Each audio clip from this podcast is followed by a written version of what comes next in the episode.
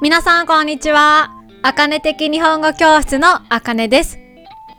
今日のタイトルの漢字、皆さん読めますか？そして何のことを言っているのかわかりますか？私の周りの日本人なら、木綿と絹と聞いただけで何について話しているのかすぐにわかります。あと、私の YouTube、あかね的日本語教室で、日本のスーパーという動画を見た人もわかるかもしれません。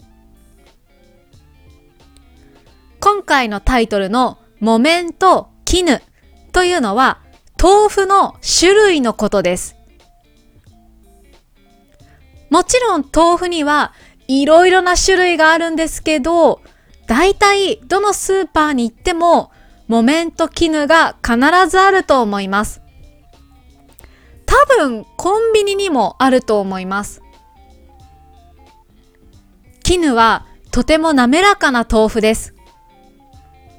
絹というのは英語で silk です。絹はとても柔らかいので形が崩れやすいです。形が崩れやすいというのは形が壊れやすいという意味です。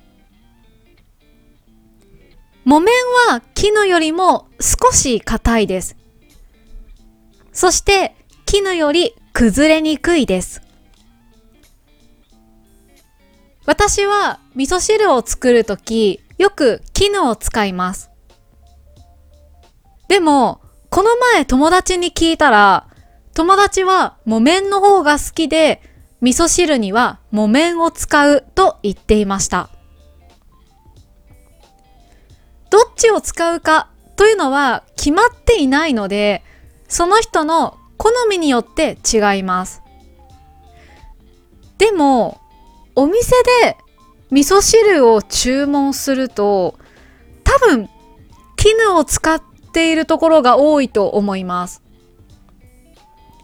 あと、麻婆豆腐これも絹を使っているお店が多いと思います。ちなみに私が一番好きな豆腐は厚揚げです。厚揚げ、厚揚げ。写真をスクリプトに貼っておきますね。akanesenseijp.com を見てください。厚揚げというのは豆腐を油で揚げたもので、これも日本だったらほとんどのスーパーにあると思います。